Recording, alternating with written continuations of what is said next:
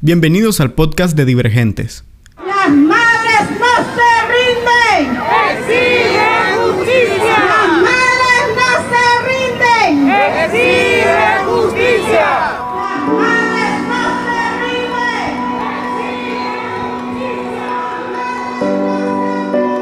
El 30 de mayo es recordado como uno de los días más brutales desde las protestas de 2018 en Nicaragua. 19 personas fueron asesinadas por la violencia gubernamental que enlutó lo que era la marcha más grande que han presenciado los nicaragüenses en su historia reciente. Las madres que perdieron a sus hijos durante las protestas de abril convocaron en 2018 a una manifestación por el Día de la Madre. Las imágenes de la jornada hablan por sí solas. Decenas de miles salieron a las calles en lo que era una protesta que tambaleó a la dictadura.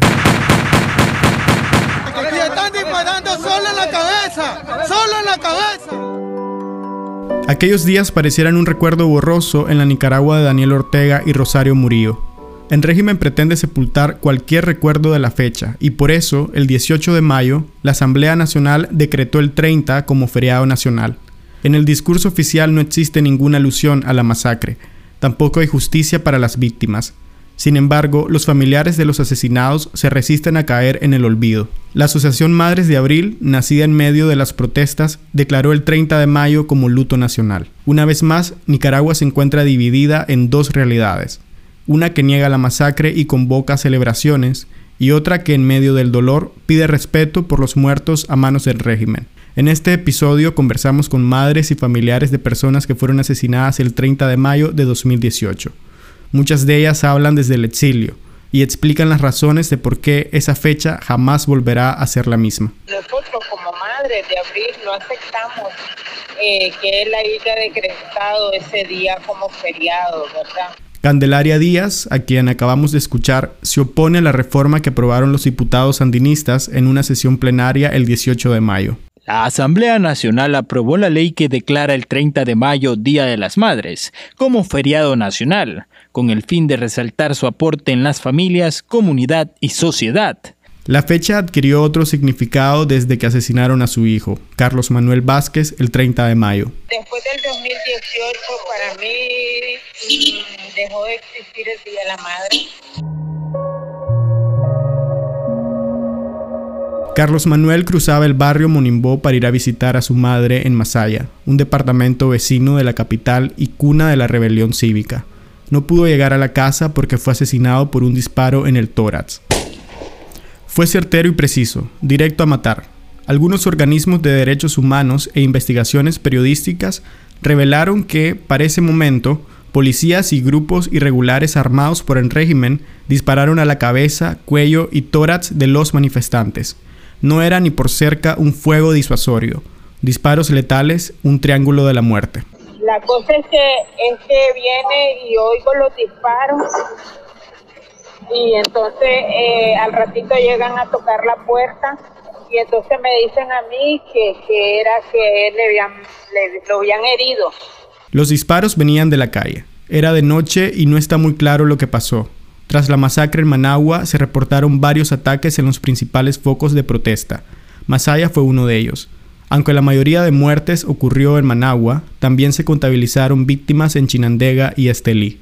Yo te estoy sincera, yo dije, eh, puede ser un refilón en el estómago, en un brazo, o- pero no con lo que me iba a encontrar.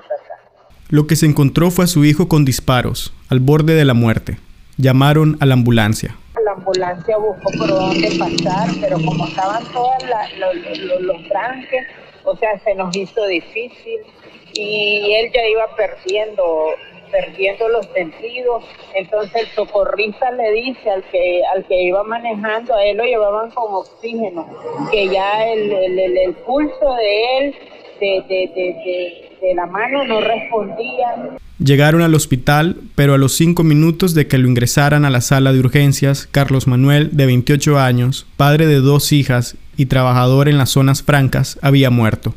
de que a él ya varias veces lo habían, lo habían visto con mortero, ¿verdad? Entonces, la verdad es que yo no me daba cuenta. Eso fue lo que pasó con él.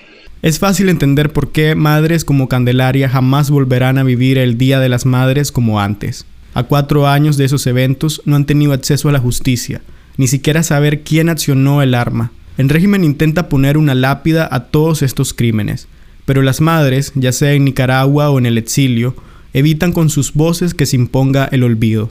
Si nos, asesinaron a nuestros hijos y quieren que todavía que estemos callados, que no digamos nada, como que si ya el asesino está pagando. No, nosotros tenemos que exigir justicia. Sara Amelia López nos habla desde Estados Unidos. Es otra de las madres que reclama justicia. Se exilió tras recibir demasiado asedio tras la muerte de Cruz Alberto Obregón López, asesinado el 30 de mayo en Estelí por un disparo en el tórax. Es muy duro. Muy duro cuando he podido, las pocas veces que he podido ir a la tumba de mi hijo casi escondido. Como que si uno fuera un delincuente para ir a dejar alguna flor y menos hacer una misa un resto. Además de enfrentarse con la impunidad, Saramelia no pudo vivir un luto en paz mientras estaba en Nicaragua. Cualquier conmemoración es aplacada por el régimen. No pueden celebrarse misas ni siquiera visitar los cementerios porque son asediados por antimotines.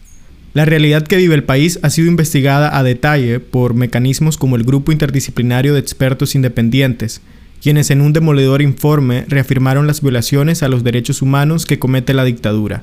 Con una precisión forense están retratados los principales hechos de violencia estatal cometidos entre abril y mayo de 2018, pero el régimen lo sigue negando todo.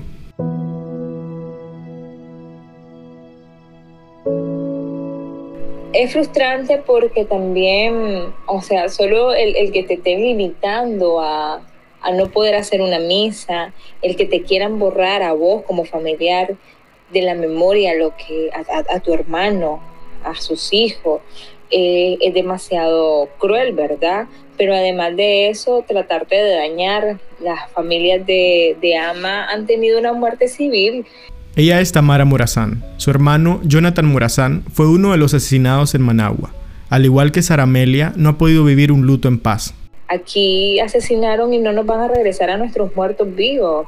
Esto es, es un daño irreparable y todavía nos toca vivir esto. Pues es, muy frustrante, pero como te digo, eh, tenemos la fuerza de seguir luchando.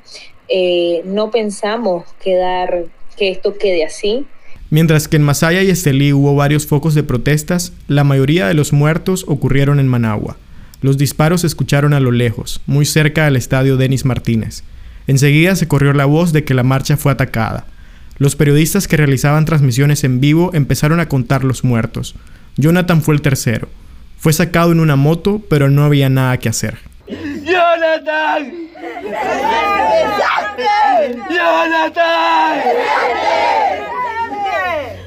¡Jonathan!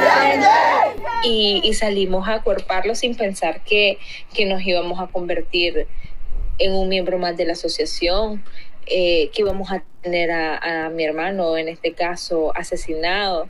Mientras eso pasaba, en el sur de la capital, Daniel Ortega se dirigía a los trabajadores del Estado que fueron convocados a una contramarcha en el otro extremo de la ciudad. Una ciudad dividida que representa también las diferentes realidades que hay en una dictadura. Están volando plomas aquí el sector de la UNI, por favor. ¿Quiénes están, ¿Quiénes están disparando? Los de la Policía Nacional nos están disparando. Ya van cuatro heridos, que van al hospital. Parece que hay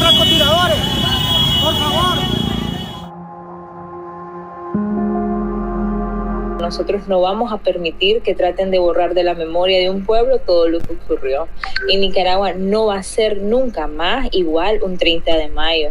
Hay mucho dolor y este 30 de mayo vamos a recordar lo que se vivió en el 2018. Mientras tanto, Ortega y Murillo agudizan cada día más la situación en Nicaragua. Su más reciente blanco ha sido la Iglesia Católica, que en el 2018 prestó ayuda humanitaria a los manifestantes. Ninguno de los familiares han tenido acceso a la justicia, más bien se les ha impuesto un exilio. Candelaria, Saramelia y Tamara están fuera del país porque la situación en Nicaragua era insostenible para ellas. Sin embargo, no dejan de exigir el esclarecimiento de los asesinatos.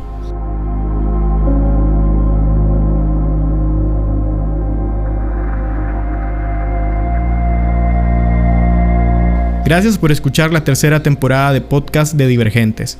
Seguimos, como todos los meses, buscando historias para vos. Hasta pronto.